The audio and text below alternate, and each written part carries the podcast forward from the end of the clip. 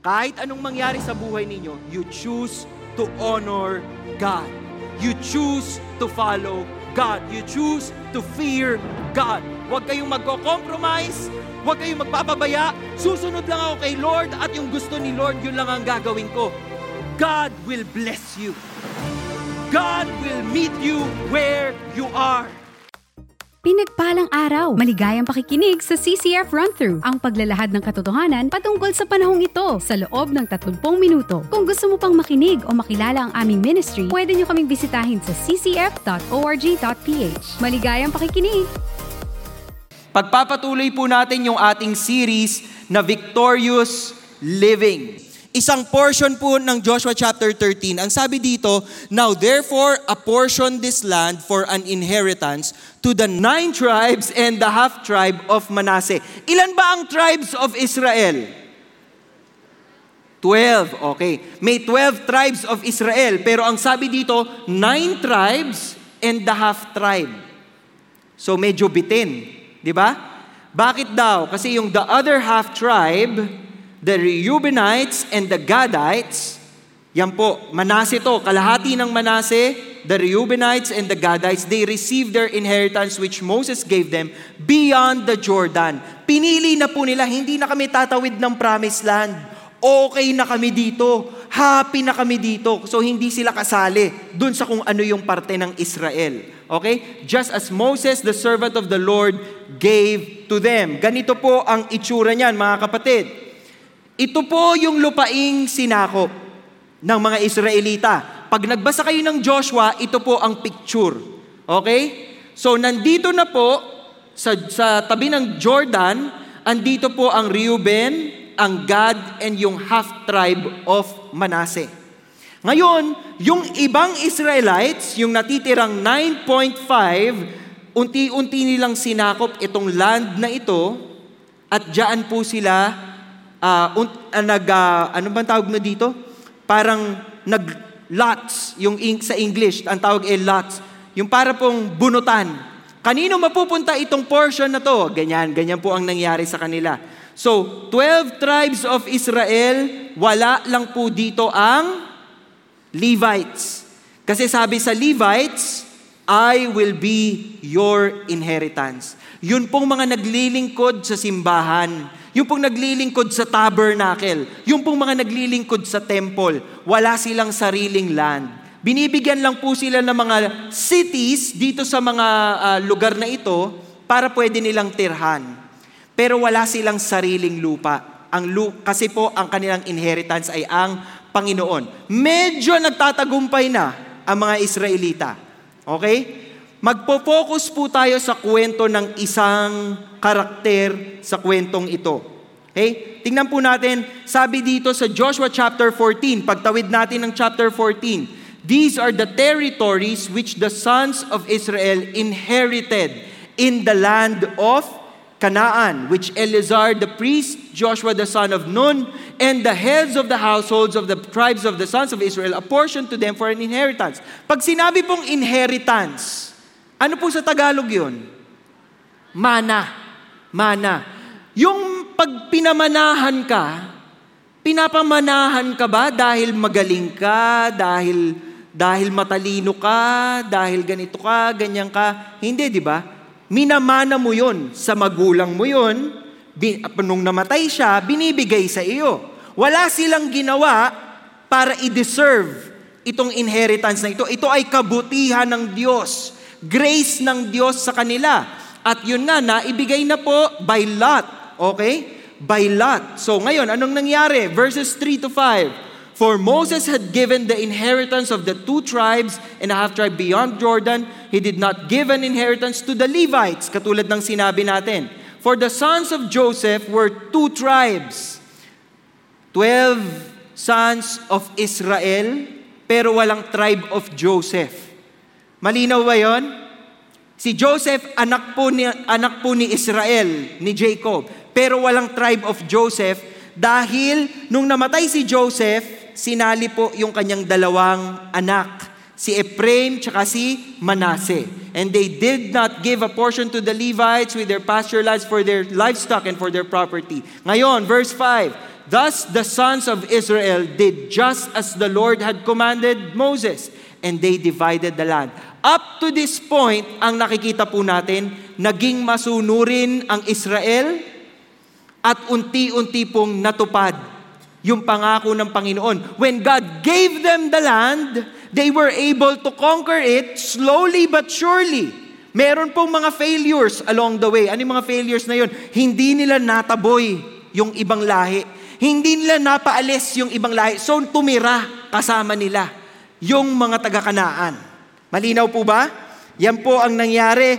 Katulad ni Dawson Trotman ang ating bida ngayong hapong ito. At ito po si Caleb, a portrait of faithfulness. Joshua chapter 14 verse 8 says, I followed the Lord my God fully. Tapos, ang sinabi rin po patungkol sa kanya, you have followed the Lord my God fully. At sa Joshua chapter 14 verse 14, he followed the Lord God of Israel fully. Yung fully po na yan, ang translation yan ay wholeheartedly. Buong puso. Binigay niya ng buong buo, walang, walang pag-iimbo, talagang tinodo niya. Todo ba tayo for Jesus, mga kapatid? Kapag po kayo'y nabubuhay, araw-araw, sa trabaho, sa pamilya, tumutodo po ba kayo for Jesus Christ? Parang konti lang po yung nag-yes. Mga kapatid, gising pa po ba kayo? Ayan, o, oh, amen kay ate. Ate, thank you so much sa suporta mo ha. Mga kapatid, ano po ang tinuturo natin ngayong araw na ito? Yung salitang faithful ay mahalaga kasi ito po ang description kay Caleb. Caleb po siya sa western pronunciation. Pero sa Eastern pronunciation, it is Caleb. Steadfast, dedicated, dependable, and worthy of trust. Yan po ang ibig sabihin ng faithful. Meron kayong talagang matibay na koneksyon o relasyon sa isa't isa o patungo sa Panginoon. Are we faithful? Kayo po ba ay faithful sa Panginoon? Yes. Kung gusto nating manalo, yun ang gagawin natin. Last week po, tinuruan tayo ni Pastor Bong to be on guard. Di ba? Gwardyahan natin. Huwag tayong mag, mag, mag, mag, uh, mag, magkamali. Huwag tayong madapa.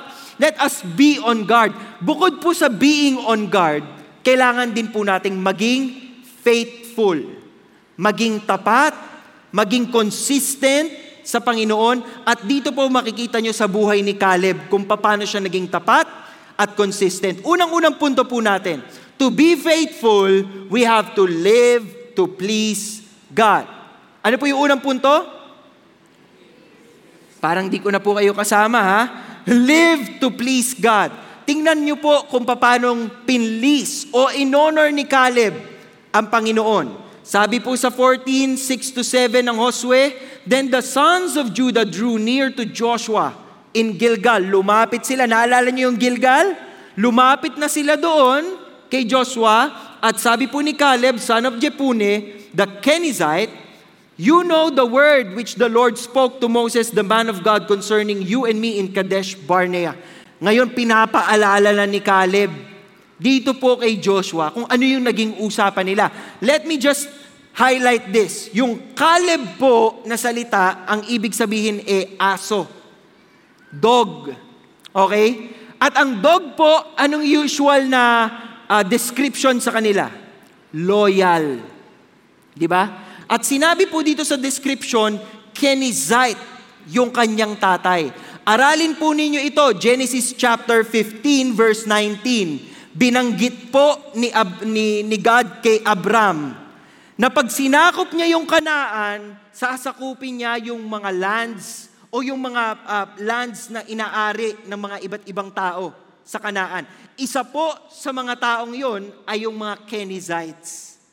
Okay? Uh, so, ibig sabihin po si Caleb, anak po siya ng isang uh, tribe of Judah at isang Kenizzite. Okay? Foreigner pa ang magulang ni, ni, ni, ni Caleb. Pero, they were loyal to God. He was loyal to God. Tingnan po ninyo, you know the word which the Lord spoke to Moses, the man of God, concerning you and me in Kadesh Barnea. I was 40 years old. 40 years old ako when the Moses, Moses, the servant of the Lord, sent me from Kadesh Barnea to spy on the land. Naalala niyo yung kwentong ito? Tingnan niyo nga kung kaya nating sakupin. Ito po yon, yung part na yon ni Moses. Ano pong nangyari? Nevertheless, my brethren who went up with me made the heart of the people melt with fear. Marami po siyang kasama, 12 ang kasamang espiya ni Caleb. Lahat sila sumilip doon sa lupa, bumalik sila, dalawa sila ni Josue, ni Joshua, na sabi, kaya natin to. Pero sampu sa kanilang mga kasama, sabi, hindi natin kaya. Imposible to. Yan. Sabi po niya, but I followed the Lord my God fully. Grabe po, grabe po ang faithfulness ni Caleb.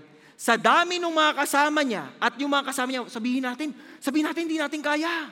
Sabihin natin hindi natin kaya. Si, si, si Caleb po, talagang sinasabi niya, hindi kaya natin. Kaya natin kasi kaya ni Lord.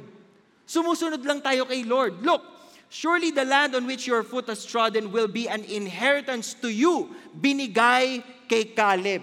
Binigay po sa kanya yung blessing kasi napakatapang niya to you and your children forever because you have followed the Lord my God fully. Tingnan po natin sa numbers yung pangyayaring yon para makita lamang po ninyo. Sa, si inutos ni Lord kay Moses, magpadala ka ng mga tao. Tingnan nyo, silipin nyo yung land of Canaan kung maganda talaga. At tinawag po isa-isa yung mga pupunta. Unang-una from the tribe of Judah, Caleb, the son of Jepune. And then from the tribe of Ephraim, Hosea, the son of Nun. Sino si Hosea? Joshua, very good. So, magkasama po sila ni, ni Caleb tsaka ni Joshua. Sila po yung naniwala na ibibigay sa kanila ni Lord. Sabi dito, We went into the land where you sent us, and it certainly does flow with milk and honey. Okay naman, pagbalik po nila kay, Mo, kay Moses, sabi, okay naman, maganda naman. Grabe, mayaman talaga yung lupain. Okay, maganda. Pero sabi po sa verse 28, Nevertheless, the people who live in the land are strong. Malalakas sila. Grabe, sobrang lakas nila. Eh, The cities are fortified and very large and moreover, we saw the descendants of Anak there. Anak po ay pangalan ng isa sa mga malalaking higante nung panahon nila. So yung mga dinidescribe po nilang tao na nakatira doon sa lupaing yon, mga higante. At takot na takot po yung ten spies. Pwera kay Caleb at saka kay Joshua. So ano pong sinabi ni Caleb sa kanila? Caleb quieted the people before Moses and said, We should by all means go up and take possession of it, for we will surely overcome it. Kaya natin to. Isipin po ninyo, yung eksena, parang kunyari kayo mga Israelites, dumating yung 12 spies. At ngayon, yung 12 spies na yon, sabi nung sampu, hindi natin kaya. Ang lalaki nila, grabe. Hindi natin matatalo to. Kawawa tayo dito. Kinalma silang lahat ni Caleb at nagsalita si Caleb. Hindi, tutuloy tayo. Huwag kayong matakot, huwag kayong panghinaan ng loob. Para po niya silang kinantahan, sabi niya, Pagkabigo, talinlangan, gumugulo sa isipan. Mga pagsubok lamang yan, huwag mong itigil ang laban. Huwag kang sumuko at iyong labanan. Ganyan. Pag ganun si Caleb, gaganahan yung mga tao, di ba? May, may song number pa eh. Ano nangyari? Kakasalita po ni Caleb, nakinig yung, yung buong ano, angkan na hawak ni Moses, nakinig sila dun sa sampu. Sabi nila, hindi tayo tutuloy. Nakatakot nga. Huwag tayong tumuloy. Anong ginawa ni Lord sa kanila? They gave out to the sons of Israel a bad report. Eto ha, pumake news pa ang mga tao.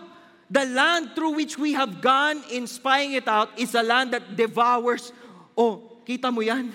Hindi naman po sila nakatungtong doon sa lupa, sumilip lang sila. Pero ano sabi nila pagbalik? Nangangain ng tao, yung mga tao doon. Di ba? It devours its inhabitants. And all the people whom we saw in it are men of great size. Pero hindi naman po lahat sila higante. Just some of them were big. Pero ang, ang kanilang claim, grabe lahat, malalaki. There also we saw the Nephilim. Ito pong mga Nephilim, pag binasa nyo yung Old Testament, sila po eh, yung mga sinasabing uh, mga anak ng mga anghel. Kasi iba, iba yung height nila, ang tatangkad nila. Eh. And we became like grasshoppers. Hindi po sila ganong kaliit.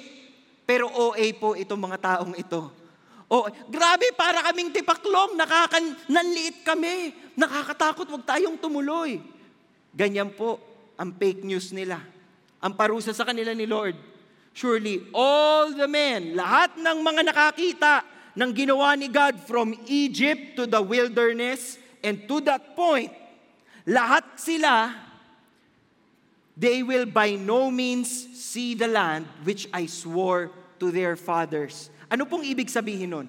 Lahat ng tao ng generation na yun, namatay. Wala pong nakatawid sa kanila sa promised land kasi mga duwag sila at hindi sila sumunod sa Diyos. Pero, ang servant na si Caleb because he had a different spirit and has followed me fully. Nagsumunod talaga siya sa akin. Ako talaga ang talagang pinaglingkuran niya. I will bring into the land in which he entered and his descendants shall take possession of it. Ano pong matututunan natin sa buhay ni Caleb? Si Caleb po, hindi takot. Hindi siya takot kasi alam niya kung sinong Panginoon niya. Hindi siya takot kasi alam niya, yung Panginoong nagtawid sa atin mula sa Ehipto at tumawid tayo't nahati ang dagat. Yung Panginoon na yun kasama natin, bakit tayo matatakot? Takot tayo sa higante? Takot tayo sa higante, eh nakita nyo ba yung dagat tumayo? Dumaan tayo sa gitna, tuyo ang lupa? At pagdaan nating lahat, nilamon sila ng dagat? Bakit ako matatakot? Ganong faithfulness po ang meron si Caleb. Ang tanong ko, kayo ba? Kamusta po ba ang inyong faith sa Panginoon? Pangalawa pong punto natin, live life to the max. Pagkatapos nyo pong, ma- pagkatapos nyo pong ma-embrace yung konsepto na dapat si Lord ang piniplease ko, next, dapat totodo ako sa Panginoon. Totodo ako para sa Panginoon. Hi- tingnan nyo pong halimbawa ni Caleb Speech to ni Caleb ah, The Lord has let me live just as He spoke these 45 years. 45 years, buhay siya, hindi ho siya namatay sa mga gerang ginawa nila.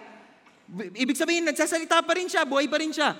From the time that the Lord spoke this word to Moses when, I, when Israel walked in the wilderness, and now behold, I am 85 years old today. 85 na siya. Sino po dito mga 85 years old? Meron ba? Mas matanda sa 85. Wala. Wala na. Ayun. Ah? Iho, hindi ka 85. 5 ka pa lang. Wala, no? Imagine ninyo, si Caleb, at tingnan nyo, sabi niya, I am still as strong today as I was in the day of Moses. Hindi nawala ang aking lakas. As my strength was then, so my strength is now for war and for going out and coming in. Willing pa siyang sumali sa gera. Willing pa siyang lumaban. Ang tindi, di ba? Ba, ano, matanda na to ha. Ibig sabihin, medyo puting, puti na siguro ang buhok niya. May tungkod siya. Sabi, malakas daw eh. Baka walang tungkod. Kaya ko pang lumaban. Kaya pa nating labanan yung mga yan. Kaya po paalala natin Ephesians 5:15 to 16, be careful how you walk. Maingat ba kayong namumuhay? Be careful how you walk, not as unwise men, but as wise, making the most of your time. Ito na preach ko na po sa inyo itong verse na to, pero favorite word ko po itong making the most out of your time. The Greek word there is exagoratso. Ibig sabihin, redeeming the time. Bumabawi. Binabawi mo. Sinasamantala mo yung panahong binibigay sa'yo. Tinotodo mo. You give your all. You give your best. Kasi gusto mo sulit na sulit ang Panginoon sa buhay na binibigay niya sa'yo. Gagawin mo yon because the days are evil. So para magawa mo to lahat, anong kailangan gawin? Do not be foolish but understand what the will of the Lord is. Paano nalalaman ang will ni Lord? Nagbabasa po ba kayo ng Bible? Sino dito araw-araw nagbabasa ako ng Bible araw-araw? Every day I read the Word of God. Taas po ang kamay. Every day ay nahihiya po ba kayo? O hindi nyo sure kung Word of God yung binabasa nyo? Nagbabasa ng Bible.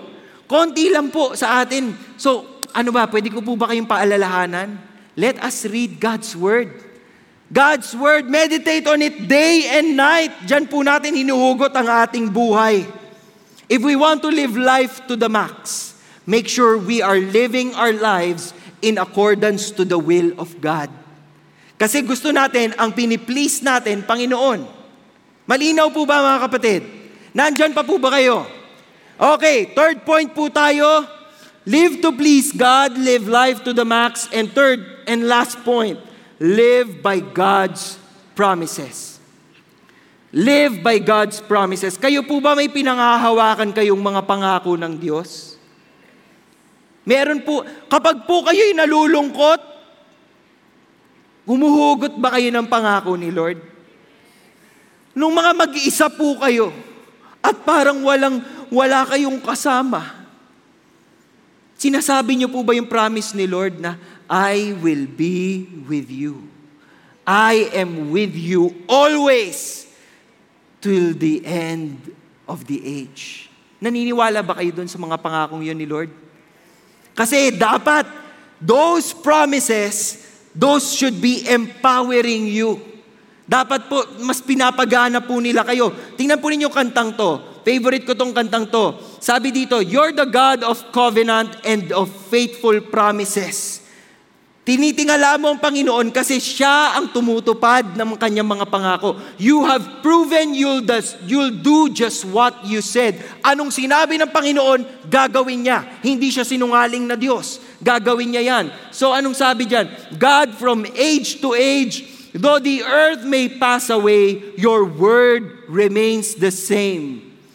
The, your history can prove there's nothing you can do. You're faithful and true. Faithful ang Panginoon natin. Kaya po minsan, nagtataka ako, minsan kahit sa sarili ko, Lord, bakit hindi ako maging faithful sa'yo? Bakit pag may problema, nauuna kong tignan yung kalakihan ng problema? Bakit ganun? Nalilimutan ko na kapag ako namang problema o ako nalulungkot, hindi ako nakatingin sa iyo, Lord. Nakatingin ako doon sa problema. Ah, laki-laki ng problema. Pero ganyan lang yung problema. Ganyan lang siya. Kasi yung Diyos mo napakalaki. Yung Diyos mo, totoo. Yung Diyos mo, kahit may problema, kahit wala, Diyos. Hindi siya nagbabago. At yung Diyos mo makapangyarihan. Yung problemang iniiyak mo, kaya kanyang katagpuin doon sa problemang yon at sasabihin niya, anak, akong bahala dyan. Kalma, kalma ka lang. Steady ka lang. Itatawid kita. Tingnan niyo po ang Panginoon palagi. Kapag kayo pinanghihinaan ng loob, tumingin kayo sa mga pangako niya. Ganun po ang nangyari kay Caleb. Sabi po ng confidence si Caleb, tingnan niyo, sinisingil niya si Joshua sa pangako sa kanya. Now then, give me this hill country. Ang sinasabi po niya ay yung Hebron, about which the Lord spoke on that day for you heard on that day that Anakim were there with great fortified cities. Sabi niya, perhaps the Lord will be with me and I will drive them out as the Lord has spoken. Ito pong perhaps the Lord will be with me, eh hindi pagbabaka sakali. Siguro naman kasama ko si Lord. Siguro masasakop ko yan. Hindi po yun yung ibig sabihin nun. Yung phrase na yan, mas maganda pong uh, translation dyan is, kung sasamahan ako ni Lord, kakayanin ko. Di ba? Kung sasamahan ako ni Lord, I will drive them out as the Lord has spoken. Kanino po nakasandal ang tiwala ni Caleb? Kay God. Kanino nakasandal ang tiwala ninyo? Kanino po? Kay God. You have to be faithful because the Lord your God is faithful. Nakakahiya na yung Diyos natin tapat, pero tayo hindi maging tapat. Tapat na tapat ang Panginoon sa atin. Talagang kahit ano pong hinaing natin, kinakatagpo tayo, pero pag tayo, mabilis tayong talagang mawala. Lord, hindi mo binigay sa akin tong crush ko. Ayoko na. Hindi na muna ako magsisimba, Lord. Kasi nagpray ako na manalo ako sa loto. Pero hindi pa rin ako nanalo. Ano ba? Hindi ka totoo. Bakit ganun po tayo? Hindi natin susukatin si Lord sa circumstance natin. God is faithful in whatever circumstance we face in this life. At ang great comfort po doon, kahit anong mangyari, Lord, sa buhay kong ito, alam kong tapat ka. Alam kong tapat ka at itatawid mo ako. Ganun dapat ang attitude natin, mga kapatid. Amen. Nasulat ko po ito kaninang umaga dahil tinext ako ni Pastor Joby ng encouragement. Sabi ko po dito sa maikling to lang to, ang mga laban sa buhay ay hindi laging madali. Minsan daraan sa hirap, minsan pag-asa mo'y mababali, pero ang daan sa kapahingahan ay malinaw. Kung sa Panginoon ka nakakapit, tagumpay ay abot tanaw. Hindi dinadaan ang lahat ng bagay sa pagalingan lang Minsan ang tanong ay nakasandal, nakakapit ka ba sa Diyos na siyang tapat at sa iyo ay lumalang? Matutong sumandal sa kanyang katapatan, ito'y dakila at hindi matatawaran. Yan po ang katapatan ng Panginoon. And He will be faithful to the end of the age. Kaya katulad ni Caleb, kaya rin nating maging tapat, maging consistent, Magpatuloy paglilingkod, pagmamahal sa Panginoon kasi naging tapat siya sa atin. Yun po yung sukli natin sa Kanya. Yun po yung ibibigay natin sa Kanya. Anong ginawa ni Caleb? Nagtagumpay ba si Caleb? Bam! Joshua 15:14. Caleb drove out from there the three sons of Anak. Ano kaya sa Tagalog yun? Ang tatlong anak ni anak. Ang tatlong anak ni anak, si Sheshai, si Ahiman at si Talmay, the children of anak. Ang mga anak ni anak ulit. Natalo po niya. Malaking mga tao, mga balakid, natalo na gapi ni Caleb. Kasi naniwala siya, kaya ko to kasi si Lord ang kasama ko. Joshua blessed him and gave Hebron to Caleb the son of Jepune for inheritance. Ito po ang memory verse natin.